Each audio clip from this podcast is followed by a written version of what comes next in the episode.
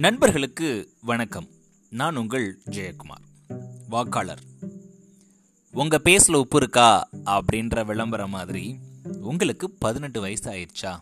அப்போது நீங்கள் ஓட்டு போடுறதுக்கு தயாராகிட்டீங்கன்னு அர்த்தம். அப்படி என்ன அதிசயம்?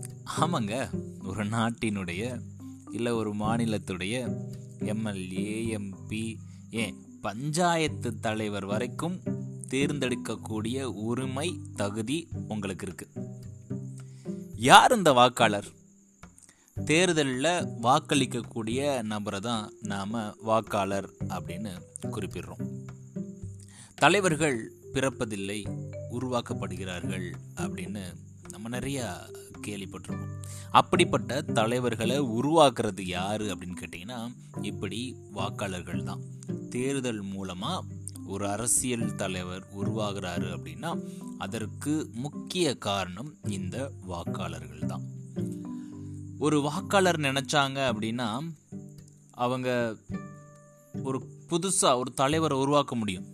அந்த தலைமை சரியில்லை அப்படின்ற பட்சத்தில் ஆட்சியை மொத்தமாக கவிழ்த்துட்டு புது தலைவரையும் அவங்களால கொண்டு வர முடியும். அப்படிப்பட்ட சக்தி மிக்க நபர்கள் தான் இந்த வாக்காளர்கள். சரி எனக்கு பதினெட்டு வயசு ஆயிடுச்சு நான் எப்படி என்ன வாக்காளராக நான் தரம் உயர்த்திக்கிறது அப்படின்னு நீங்கள் கேட்டீங்க அப்படின்னா நம்மளுடைய பேரை வாக்காளர் பட்டியலில் இடம்பெற செய்யணும். அதுக்கு என்ன பண்ணணும் அப்படின்னு இன்றைய பதிலும் நம்ம பார்க்கலாம்.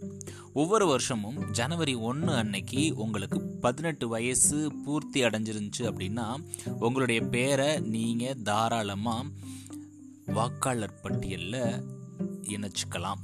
எப்படி இணைச்சிக்கிறது? படிவம் ஆறை பயன்படுத்தி நாம் நம்மளுடைய பேரை அதில் இணைச்சிக்கலாம். படிவம் ஆறு அதோட சேர்த்து ரெண்டு பாஸ்போர்ட் சைஸ் ஃபோட்டோ அதில் அட்டாச் பண்ணணும். அது மட்டும் இல்லாமல் நம்மளுடைய பிறப்பு சான்றிதழுடைய நகல் அதையும் இணைச்சு நம்ம இந்த படிவத்தை சமர்ப்பிக்கணும். அதாவது மாநகராட்சியில் வழங்கப்பட்ட பிறப்பு சான்றிதழாக இருக்கலாம். இல்லைன்னா ஸ்கூல்ஸ் இல்லை காலேஜில் கொடுக்கப்பட்ட சர்டிஃபிகேட்டில் நம்மளுடைய டேட்டா ஆஃப் பர்த் இருக்கும் அதை வச்சும் நம்ம நம்மளுடைய வாக்காளர் பட்டியலை நம்மளுடைய பேரை இணைச்சிக்கலாம். அது மட்டும் இல்லாமல் விண்ணப்பதாரர் அவருடைய பெற்றோர் பெயர் உள்ள முகவரி சான்றிதழ். ஏதாவது ஒரு முகவரி சான்றிதழ். அது பேங்க்காக இருக்கலாம் இல்லை போஸ்ட் ஆஃபீஸாக இருக்கலாம் இல்லை குடும்ப அட்டையாக இருக்கலாம் ஓட்டுநர் உரிமமாக இருக்கலாம் பாஸ்போர்ட்டாக இருக்கலாம் குடிநீர் வ நம்ம செலுத்தின வரி அதாக இருக்கலாம் தொலைபேசி மின்சார கட்டணம் எரிவாயு இணைப்பு ரசீது இது ஏதாவது ஒன்று கொடுத்து நம்மளுடைய பேரை இணைச்சிக்கலாம்.